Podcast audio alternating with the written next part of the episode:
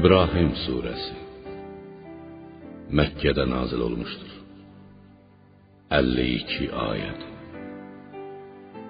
Bağışlayan və mehriban Allahın adıyla.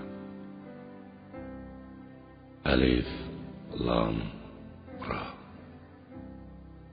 Ya Muhammed, bu Quran elə bir kitabdır ki, onu sənə insanları onların öz Rəbbinin izni ilə zülmətlərdən nura, küfrdən imana, yenilməz qüvvət sahibi, hər cür tərifə, şükrə layiq olan Allahın yoluna, İslam dininə çarpmaq üçün nazil etmişik. Elə bir Allah ki, göylərdə və yerdə nə varsa, hamısı onundur. Düçar olacaqları şiddətli əzabdan ötürü vay kafirlərin halına. O kəslər ki, dünyanı axirətdən üstün tutur. İnsanları Allah yolundan döndərir. İslam dinini qəbul etməyə mane olur və o yolu əyri hala salmaq istəyirlər. Onlar haqq yoldan azıb uzaq düşmüşlər. Biz hər bir peyğəmbəri yalnız öz millətinin dilində danışan göndərdik ki, Allahın əmrlərini ona izah edə bilsin.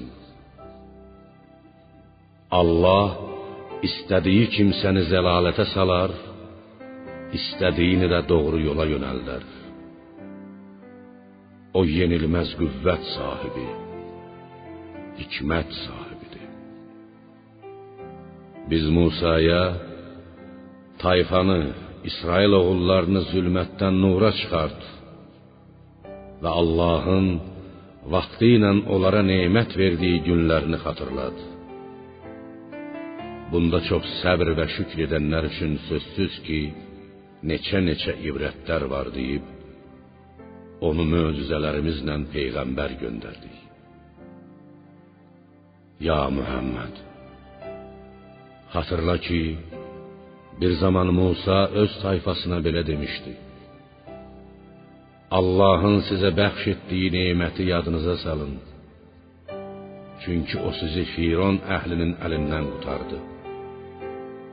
Onlar sizə dəhşətli əzab verir Oğullarınızı öldürüb qadınlarınızı özlərinə xidmət etmək üçün diri saxlayırdılar. Bunda Rəbbiniz tərəfindən sizin üçün böyük bir imtahan vardır. Ey cemaatım, yadınıza salın ki, o zaman Rəbbiniz bunu bildirmişdi. Əgər mənə şükr etsəniz, sizə olan nemətimi artıracağam. Yox əgər nankorluq etsəniz, Unutmayın ki, mənim əzabım həqiqətən şiddətlidir. Musa dedi: Əgər siz və bütün yer üzündə olanlar nankorluq etsəniz, bununla Allaha heç bir zərər yetirə bilməzsiniz. Çünki Allah heç kimə, heç nəyə möhtac deyildir.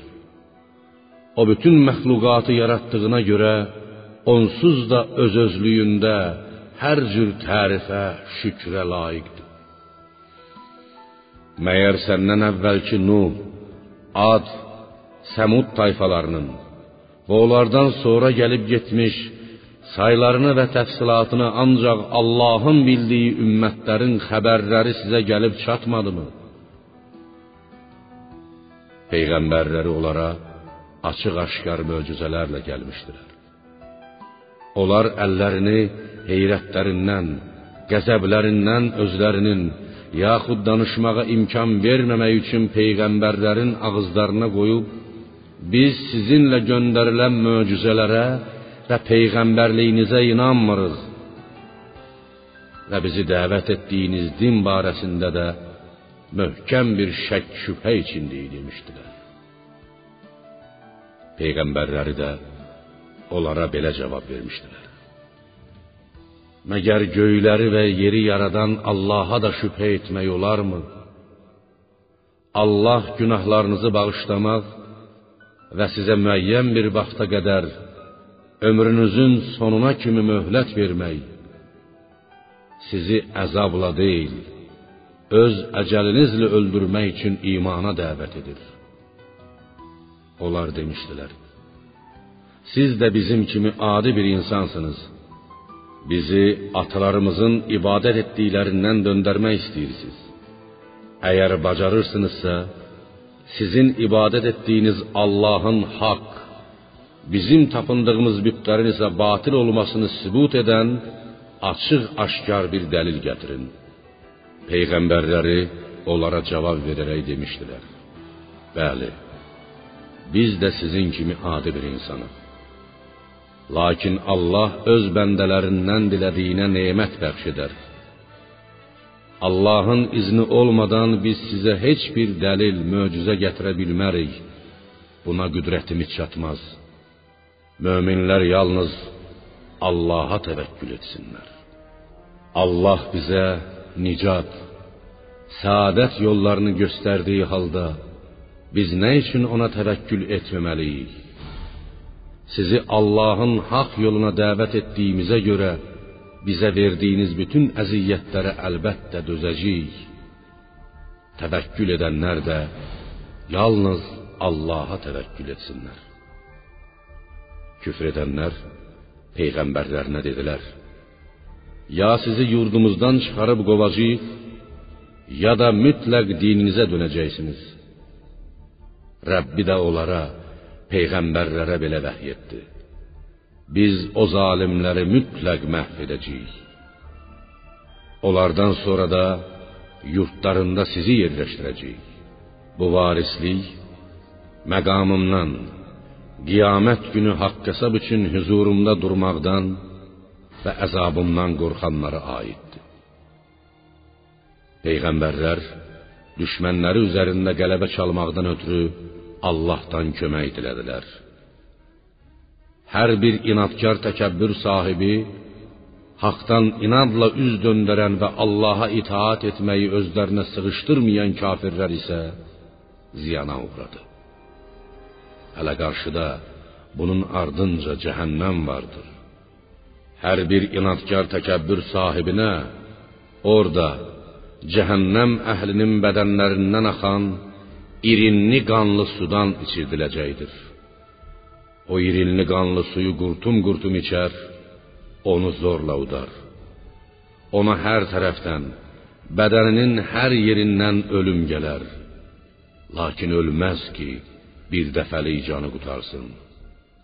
Hələ bunun ardınca daha dəhşətli bir əzab gələcəkdir. Rəbbini inkar edənlərin dünyadakı yaxşı əməlləri fırtınalı bir gündə küləyin sovurub apardığı külə bənzəyir. Onlar dünyada etdikləri əməllərdən heç bir fayda əldə edə bilməzlər. Budur haqq yoldan azıb uzaqlaşmaq. Doğru yoldan uzaq düşməyin aqibəti belədir.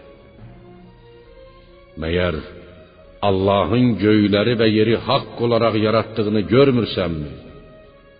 Əgər Allah istəsə, sizi yox edib yerinizə başqa bir məxluq gətirər.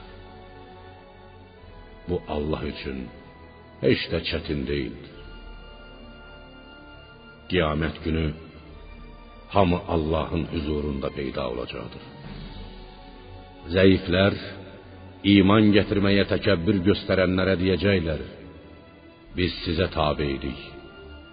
İndi Allahın əzabını azacıq da olsa bizdən dəf edə bilərsinizmi? Onlar belə cavab verəcəklər: Əgər Allah bizə doğru yolu göstərsəydi, biz də sizə göstərərdik. İndi ağlayıb sızlasaq da, səbr etsək də fərq etməz. Əzabdan xilas ola bilmərik.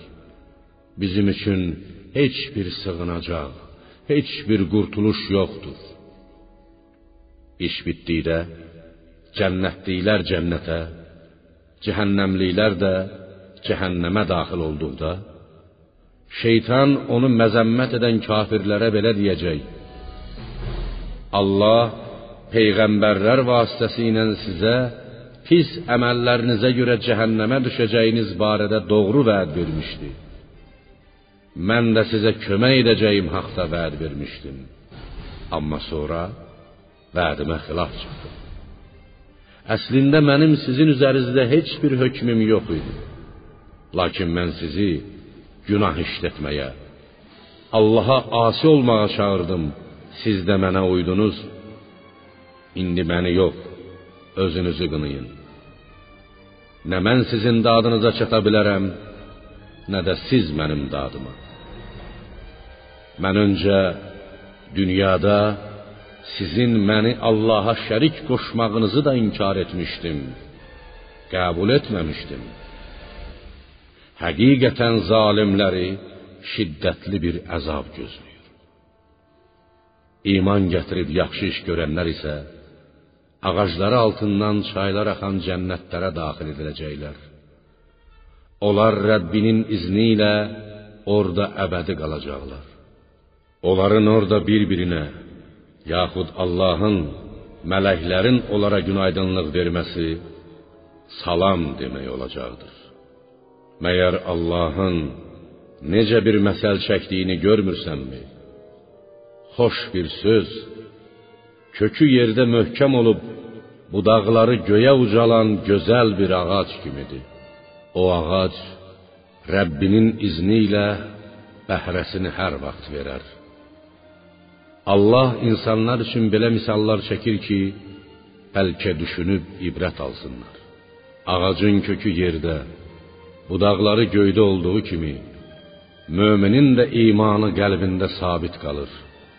Əməlləri isə göyə, Allahın dərgahına yüksəlib ona daim savab qazandırır. Pis söz isə yerdən qopardılmış, kökü olmayan pis bir ağaca bənzəyir. Allah iman gətirənləri dünyada da, axirətdə də möhkəm bir sözlə sabit qədəm edər. Allah zalimləri haqq yoldan saptırar. Allah istədiyini edər. Ya Muhammed, məyər Allahın nemətini küfrə dəyişənləri, Allaha nankor olan və ümmətini həlak yurduna sövq edənləri görmürsənmi? Onlar cəhənnəmə daxil olacaqlar. Ora necə də pis sığınacaqdır. Onlar xalqı Allah yolundan döndərmək üçün ona özlərindən uydurub cürbəcür şəriklər qoşdular. Ya Muhammed, onlara belə de: Hələ ki dünyada bir qədər əylənib keyf çəkin. Axırda məskəniniz atəş olacaqdır. İman gətirən bəndələrimə de: vaxtlı vaxtında lazımınca namaz qılsınlar. Heç bir alış-verişin və dostluğun mümkün olmayacağı, günahların bağışlanması üçün heç kəsdən fidyə alınmayacağı, dostluq xatirinə heç bir güzəşt edilməyəcəyi gün, qiyamət günü gəlməzdən əvvəl onlara verdiyimiz ruzidən kasıblara, ehtiyacı olanlara gizli və aşkar xərcləsinlər.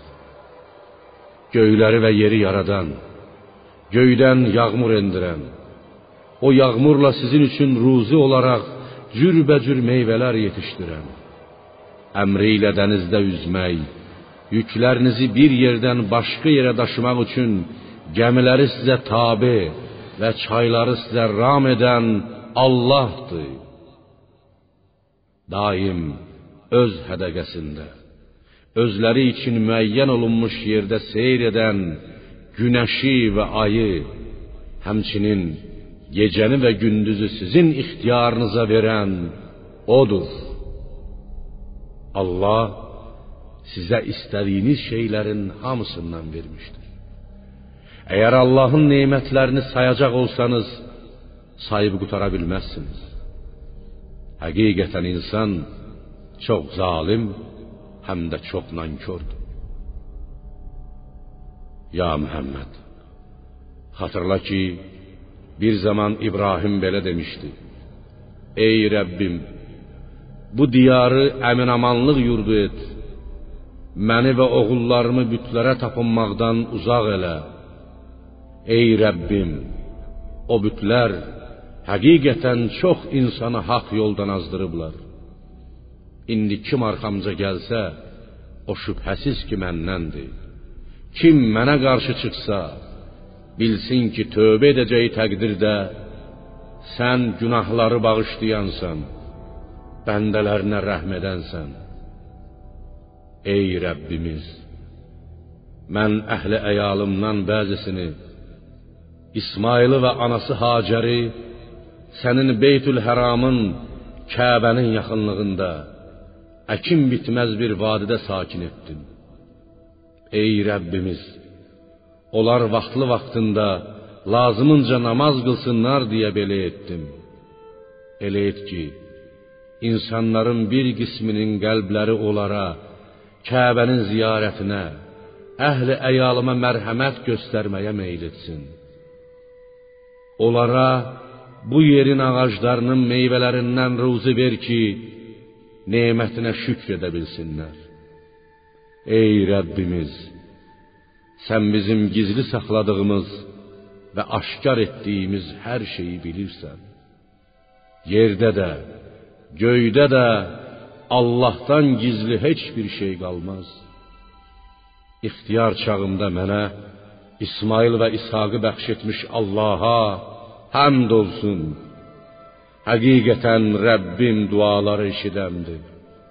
Ey Rəbbim, məni də, nəslimdən olanları da vaxtlı vaxtında lazımınca namaz qılan et. Ey Rəbbimiz, duamı qəbul buyur. Ey Rəbbim, haqq hesab çəkilən gün, qiyamət günü məni, ata-anamı və möminləri bağışla. Ya Muhammed, Allahı zalimlərin etdikləri əməllərdən əsla qafil sanma. Allah onların cəzasını yubadıb elə bir günə saxlayar ki, həmin gün gözləri hədəqəsindən çıxar. Belə ki, onlar başlarını yuxarı qaldırıb durar, gözlərini də qırpa bilməzlər.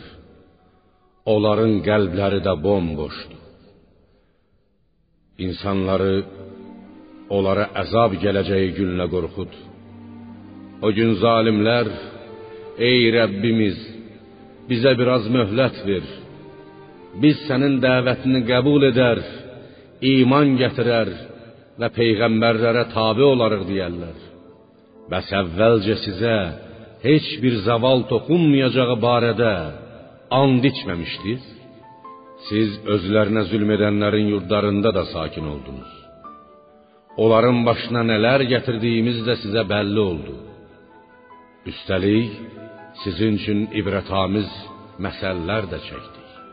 Kafirlər peyğəmbərə və İslam dininə qarşı bacardıqları qədər hiylə qurdular.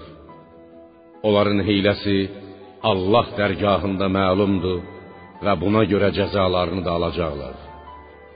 Onların hiləsi ilə dağlar, İslam dini, onun hökmləri yerindən oynayan deyildir. Ya Muhammed, Allahın peyğəmbərlərə verdiyi vədə xilaf çıxacağını sanma.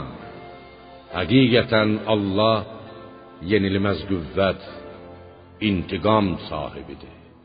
Yadda saxla. Qiyamət günü elə bir gündür ki, yer, yer kürəsi başqa bir yerlə, göylər də başqa göylərlə əvəz olunacaq. Yer dəyişib başqa cür yer, göylər də başqa cür göylər olacaq. Onların mahiyyəti, şəkli o qədər dəyişəcək ki, tanınmaz hala düşəcəklər. Və onlar bütün insanlar qəbirlərindən çıxıb haqq hesab üçün bir olan, hər şeyə qalib olan Allahın huzurunda duracaqlar.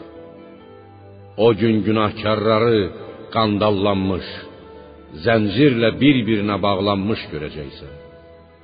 Köynəkləri qətrandan olacaq. Üz gözlərini də atəş bürüyəcəkdir. Allah hər kəsə dünyada etdiyi əməllərin cəzasını vermək üçün belə edəcəkdir. Şübhəsiz ki, Allah tezliklə haqq hesab çəkəndir. Bu Quran insanlar üçün elə bir möcüzədir ki, onunla həm qorxsunlar, həm Allahın tək bir tanrı olduğunu bilsinlər, həm də ağıl sahibləri düşünüb ibrət alsınlar.